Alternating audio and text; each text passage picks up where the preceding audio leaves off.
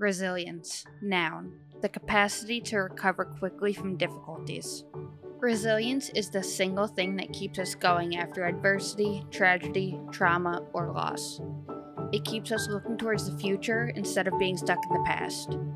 So, how can we build our resilience and how do we use it to get through the tough times? I'm Danny Berry, and this is Berry Honest, the place to talk about what you need to talk about. So, resilience isn't like a roller coaster with ups and downs. Rather, it's like a river with forgiving shallows and whitewater rapids. Each twist and turn of the river leads you faced with new challenges, but it's how you prepare for it and deal with them that makes all the difference.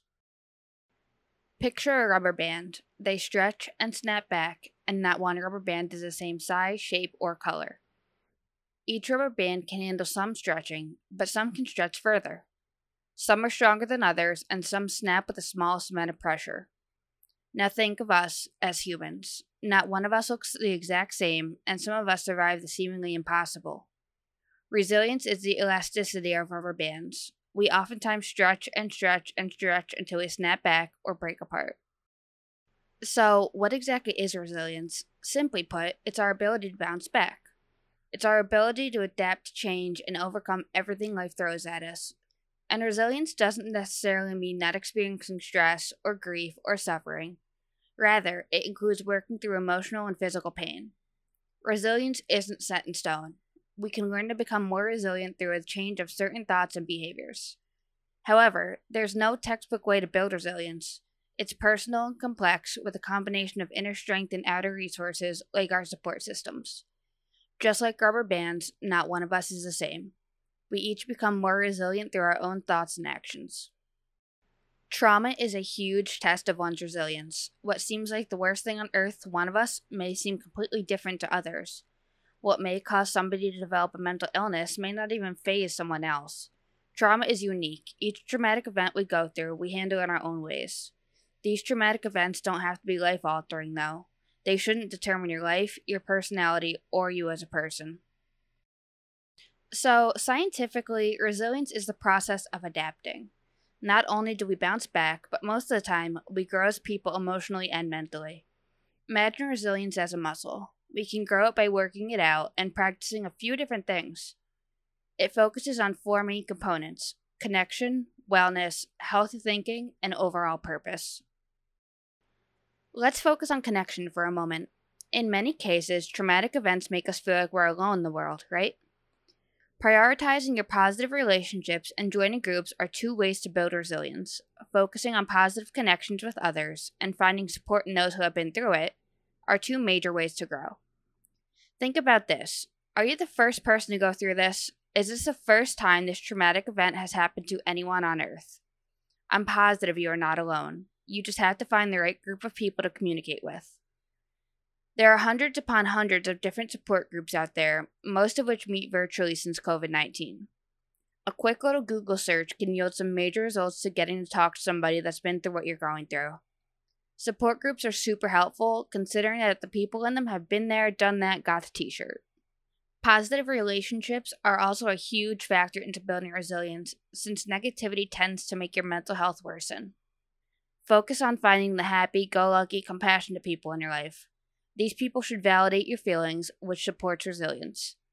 The key to connection is to not isolate, and if anyone knows how hard that is, it's me. When something happens in life, we tend to crawl back into our comfortable shell, but it's a habit we all need to break. I have a challenge for you. Spend one night a week doing something you love with someone you love. Whether it's going to dinner with your spouse, having a family game night, or simply hanging out with friends, take an evening to surround yourself with the people who care the most.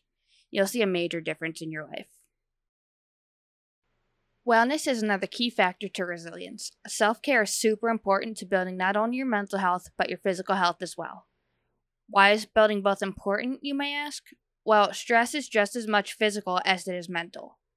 Proper eating habits, good sleep, and frequent exercise all help build resilience by strengthening not only your body, but your mind as well. Staying hydrated is also super important, and water is best. Mindfulness is also a key to resilience. Journaling and guiding meditations can help you build positive connections with yourself, as well as build hope that you can and will overcome whatever life throws at you. These practices can also help you in future times of trauma or hardship since you've done the work to get through tough times before. Avoid negativity such as alcohol, drugs, or promiscuity. These three coping skills may help you feel better short term, but by the next morning, when the high is worn off, you're still going to be dealing with the same problems. Now, healthy thinking doesn't really mean ignorance. It means keeping a positive outlook in times of adversity. And believe me, I know how hard it is to remain positive when everything's going wrong, but it really does have its benefits. Optimism helps us realize that even though bad may happen, good may happen too. When I was going to meetings, I learned this thing called the Serenity Prayer. Now, I'm not going to get into religion, but the prayer goes like this Grant me the serenity to accept the things I cannot change, the courage to change the things I can, and the wisdom to know the difference. Change is a part of life. We all go through it. Things can't stay the same forever. People pass away, relationships fall apart, and friendships drift. Sometimes these changes are positive, but sometimes they're negative. With change in your life come change in your goals. Accepting that sometimes we need to change because of the things we cannot is not the easiest thing, but it will get easier as time goes on. Perspective plays a huge role in how we feel. Irrational thinking, like thinking the world is out to get you, has an impact on our resilience. Try reminding yourself that the irrational thoughts are just that irrational. They're not reality. And most importantly, learn from your past. Use your past experiences to help change how you respond to dramatic events in the present and future. You've done it before, and you can do it again. Finding a purpose in life is one of life's greatest challenges. Why am I here? What am I supposed to be doing with my life? We're all here for a reason, so what's yours? Maybe your reason is to put a smile on everyone's face that you meet or to help those in need. Try volunteering at a homeless shelter, support those in your life who need it, or simply smile at the woman walking down the street. By helping others, we learn to help ourselves. Being proactive could be a huge factor in finding purpose. Think about your greatest problem in life right now and ask yourself, what can I do this very moment to change this problem? If it's too big of a problem, make it smaller. Starting small can make even the largest tasks seem attainable. So let's do a little exercise. Take out your notepad and write down your answers. On a scale of 1 to 5, with 5 being the highest, rate how much you relate to these 10 characteristics. Number 1. I am able to detect the root of my problems. Number 2. I am able to make an effort to change my problems. Number 3. I am able to break down my large problems into smaller, more manageable steps. Number four, I know how to recognize my emotions. Number five, I often handle my emotions as they come. Number six, I tend to be calm in times of stress. Number seven, I hope for the best in all situations. Number eight, I trust my own decisions. Number nine, I am self motivated to be satisfied with my life. Number 10. I am frequently able to read the emotions of others. Add up all of your numerical answers. Those of you who scored a 10 with 20, you should work on your resilience. You're starting to realize that you may feel like the world is against you, but fear not. You can change the way you see the world. If you scored a 21 to 30, you're getting there.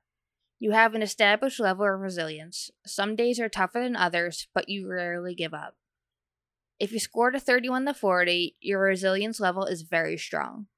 Your score is saying that you're pretty decent at dealing with what life throws at you, but there's always room for improvement.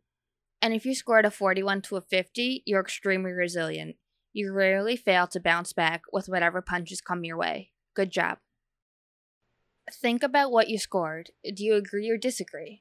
Let us know by commenting on our Facebook page, facebook.com slash berryhonest2. Building resilience isn't easy, but it's incredibly worth it. Resilience doesn't just help us mentally, it can actually change our physical illnesses and our quality of life as well. Those with brain injuries who have a high level of resilience are known to have a higher quality of life and report less post injury symptoms. Many with chronic diseases, such as immunological disorders or rheumatoid arthritis, can benefit from optimism and social support, as well as have an increased immune system response when faced with illness. Those who are more resilient are seen to have lower A1C levels, which contributes to diabetes, and many skin conditions are accompanied by stress and anxiety. Higher resilience means less flare ups. So, let's do a recap of today's episode. Resilience is different for all of us, just like how rubber bands have different stretching abilities. Sometimes we bounce back, and sometimes we snap. In order to bounce back more often, we should focus on four main components connection, wellness, healthy thinking, and purpose. These four components are all very unique, but together are the building blocks to becoming more resilient when faced with trauma. We found out our level of resilience and realized what we need to work on personally. And finally, we discussed how resilience has a profound effect on not only our minds, but our bodies as well. Before we end, I would like to share a quote with you by Jodi Picoult. The human capacity for burden is like bamboo, far more flexible than you'd ever believe at first glance. And here's your journal prompt What are your dreams at the moment? Let us know by tweeting us at berryhonest1. Thank you for listening, and I'll talk to you again soon.